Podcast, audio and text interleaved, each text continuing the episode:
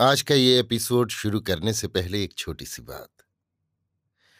क्या आप भी अपना पॉडकास्ट बनाने की सोच रहे हैं? तो एंकर ट्राई कीजिए। ये पॉडकास्ट बनाने का सबसे आसान तरीका है। नंबर एक, ये फ्री है। नंबर दो, इसमें कई सारे ऐसे टूल्स हैं जो आपको अपने फ़ोन और कंप्यूटर पर रिकॉर्ड और एडिट करने की फैसिलिटी देते हैं। नंबर तीन आप अपने पॉडकास्ट को डिस्ट्रीब्यूट भी कर सकते हैं, जिससे इसे स्पॉटिफाई और दूसरे प्लेटफॉर्म पर सुना जा सके। तो डाउनलोड कीजिए फ्री एंकर ऐप या विज़िट कीजिए एंकर डॉट एफ़ पर अपना पॉडकास्ट स्टार्ट करने के लिए। ये तो थी एक छोटी सी जानकारी, और अब शुरू करते हैं एपिसोड का सिलसिला। तो आज के एपिसोड में लीजिए सुनिए। आचार्य चतुर्सेन शास्त्री के लिखे उपन्यास, गोली के बारहवें भाग, नए जीवन की राह पर को मेरी यानी समीर गोस्वामी की आवाज़ में। परंतु महाराजाधिराज ब्याहने नहीं आए। राजपुरोहित चारण, भाट और राज्य के दीवान उनकी कटार और फेंटा लेकर आए। राजपूत आने का ये पुराना दरबारी कायदा था, जो कदाचित उस जमाने का था, जबकि राजा लोग युद्धरत रहते थे। उन्हें बहुत कम फुर्सत रहती थी। दूर देश के यातायात साधन सुलभ न थे और राजा को स्वयं अधिक समय न था, खासकर ब्याह जैसे फालतू काम के लिए। देर तक युद्धस्थली या राजगद्दी को सूनी छोड़कर अनुपस्थित रहना उन्हें श्रेयस्कर न था, कदाचित निरापद भी न था। जी हाँ, मैंने ब्याह को एक फालतू काम कहा। राजाओं के ब्याह उनके जीवन की ऐसी महत्वपूर्ण घटनाएँ न थी जिनका उनके जीवन पर स्थायी प्रभाव पड़े। ये ब्याह तो होते ही रहते थे। कभी कभी तो वर्ष में दो चार उनकी गिनती कौन करता था? और परवाह किसे थी? ठाकुर ठिकानेदार अपनी लड़कियाँ रनवास में ठूंस देना लाभदायक समझते थे। इससे उन्हें दो लाभ थे। लड़की रानी बन जाती थी और ठिकानेदार को सदा बड़ी बड़ी रियासती सुविधाएँ आसानी से राजा से दिलाती रहती थीं। ये ठाकुर ठिकानेदार भले ही एक गाँव के ठाकुर ठिकानेदार क्यों न हों? उनका रुतबा बढ़ जाता था। वे राजा के ससुर बन जाते थे और अपने पद का अधिक से अधिक लाभ उठाते थे। ये तो रही छोटे ठाकुर ठिकानेदारों की बात। बड़े बड़े छत्रधारी राजा भी बड़े बड़े महाराजाओं के रनवासों में अपनी बेटी जैसे तैसे ठूंस देने में ही अपनी भलाई समझते थे। प्रथम लाभ तो इससे ये होता था कि वे दोनों राज्य आपस में संबंधी और मित्र बन जाते थे। न केवल परस्पर लड़ने का खतरा हट जाता था अपितु आवश्यकता होने पर शत्रु से लड़ने में वे एक दूसरे का हाथ बटाते थे। इसके अतिरिक्त राज्य के भीतरी से भीतरी भेद समाचार उन्हें मिलते रहते थे। उनके लिए सब सुविधाएँ सुगमता से प्राप्त होती थीं। उनकी लड़कियाँ रनवास में आकर उनकी राजदूत बन जाती थीं और महत्वपूर्ण राजनीतिक सेवाएँ करती थीं। इन सब कारणों से चाहे बड़ा छत्रधारी राजा हो, चाहे कोई छोटा ठाकुर ठिकानेदार वो इस बात की परवाह नहीं करता था कि राजा की आयु क्या है। वो बूढ़ा है या कुरूप आदमी है या जानवर? और लड़की सौतों पर जाती है या सती होने के लिए?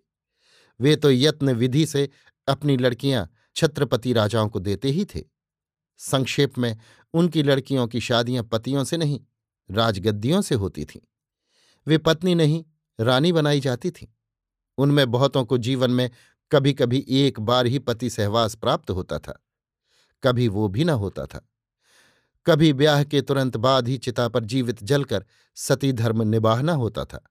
पर बहुधा तो वे एक अनावश्यक, उपेक्षणीय अदद की भांति महलों में पड़ी दासियों, गोलियों और खवासों के साथ दिन काटती तथा राजा की गोलियों, पड़दायतों, सौतों और नित नए मालों के साथ रंगरेलियों के किस्से कहती सुनती कुढ़ती रहती थीं। पति पर उनका कोई अधिकार नहीं होता था। दूसरी स्त्रियों से संपर्क रोकने की उनमें भावना भी न थी। ये तो जैसे होता था, स्वाभाविक ही था। अन्नदाता कभी कदास उनके महलों में भी पधार जाते थे। यही उनके लिए सबसे बड़ी सौभाग्य की बात थी। ऐसे ही वे दिन थे और ऐसे ही रीति रिवाज उन दिनों राजस्थान में थे। सतीत्व का उन्हें पूरा निर्वाह करना पड़ता था। यद्यपि राजा पक्का लंपट और शराबी होता था, वे परपुरुष को देख भी नहीं सकती थी। छू भी न सकती थी। राजा के मर जाने पर उन्हें सती होना पड़ता था। ऐसा भी उदाहरण है कि विवाह के बाद छत्तीस वर्ष वो पति गृह में रही और इस बीच उसने एक बार भी पति का स्पर्श नहीं किया। फिर दूर देश में युद्ध में पति का देहांत हुआ तो उसे उस पति की पाग गोद में रखकर चिता में जलकर सती होना पड़ा। अब आप इसी एक उदाहरण से राजस्थान के राजाओं और उनके रनवासों में रहने वाली रानियों के असाधारण जीवन को समझ सकते हैं। यद्यपि महाराजा धिराज ब्याहने नहीं आए थे, तथापि राजपुरोहित के साथ लवाजमा बहुत था। हाथी, घोड़े, प्यादे, सेवक दास दासी पालकी, नालकी, रथ, बहली, ऊँट, सिपाही, सवार, चाकर और गोलों की गिनती न थी। गढ़ी के बाहर मैदान में दूर तक रावटियों की पांत पड़ गई थी। गोरी पलटन का बाजा खास तौर से मंगाया गया था। इसके अतिरिक्त गवैये, रंडियाँ, भांड, आतिशबाज, कलावंत दूर दूर से आए थे। कुछ बुलाए गए थे, कुछ खबर सुनकर अपने आप ही इनाम इकराम के लालच से चले आए थे। वे जत्थे बांधकर इधर उधर घूमते जहाँ तहां अपने कर्तव्य दिखाते, शोर मचाते, लंबे चौड़े आशीर्वाद और शुभकामनाएँ ज़ोर शोर से बकते, झकते फिर रहे थे। शोर, धूल, गर्द और भीड़ भाड़ का अंत न था। सैकड़ों मंगते ब्राह्मण और भाट आप ही आ जुटे थे। जहाँ तहां वे भी ज़ोर शोर से विरद बखान रहे थे। कोई सुने या न सुने, इस बात की उन्हें चिंता न थी। सैकड़ों भट्ठियों पर गुलाब, दाल और अन्न मेवों की दारू खींची जा रही थी। सैकड़ों बकरे मेढ़े काटे जा रहे थे। विविध मांस और पकवान पक रहे थे। उनकी गंध वातावरण में फैल रही थी। दिन भर भिश्ती लोग छिड़काव करते, रात को सैकड़ों नाई खवास मशालें जलाते। पर न धूल का बवंडर दबता था और न अंधकार दूर होता था। अव्यवस्था और भीड़ भाड़ ऐसी थी कि कोई किसी की नहीं सुन रहा था। विधि नियम के अनुसार विवाह सांगोपांग संपन्न हुआ। सब रीति रिवाज अपनाए गए, सब मंगल विधान किए गए। यज्ञ वेदी रची गई, अग्नि प्रदक्षिणा हुई, सप्तपदी हुई ग्रंथि बंधन हुआ। हथलेवा हुआ। दूल्हे के स्थान पर फेंटा और कटार ने सब कार्यों और रस्मों की पूर्ति की। राजपुरोहित ने सारे अनुष्ठान किए। विशेष बात यह हुई कि कन्यादान के समय मैं और नौ और कुल दस गोलियाँ भी दहेज में दे दी गईं। हमें भी एक विशेष प्रकार के वस्त्र पहनाए गए। हमसे भी गृह देवताओं का पूजन, उपवास और षोडशोपचार कराया गया। एक प्रकार से हमारा भी उस फेंटे और कटार के साथ आधा विवाह संपन्न हो गया। पूरे दस दिन बारात की पहुनाई हुई। दाता ने कुंवरी को बहुत सा धन रत्नमणि दहेज में दिए। हाथी घोड़े दास दिए।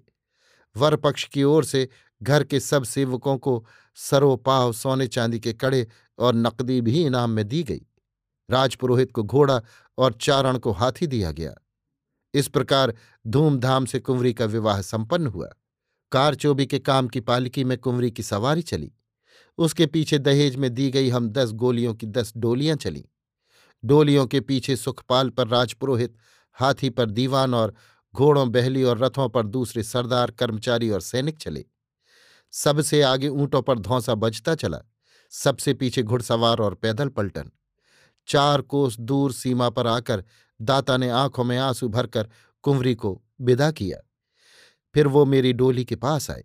ना जाने क्या सोचकर वो मुझसे लिपट गए हिचकियाँ बांधकर रो उठे। उन्होंने केवल इतना कहा, चंपा, कुंवरी की मर्यादा भंग न करना। ये न भूलना कि तू मेरी छोटी बेटी है और कुंवरी बड़ी। मैंने रोते रोते दाता के पैरों में ढोक दी, पर मेरे मुँह से बोलना फूटा और मैं डोली में बैठ गई। हम लोग आगे बढ़ चले। अपने नए जीवन की राह पर। अभी आप सुन रहे थे आचार्य चतुर्सेन शास्त्री के लिखे उपन्यास, गोली के बारहवें भाग, नए जीवन की राह पर को मेरी यानी समीर गोस्वामी की आवाज़ में।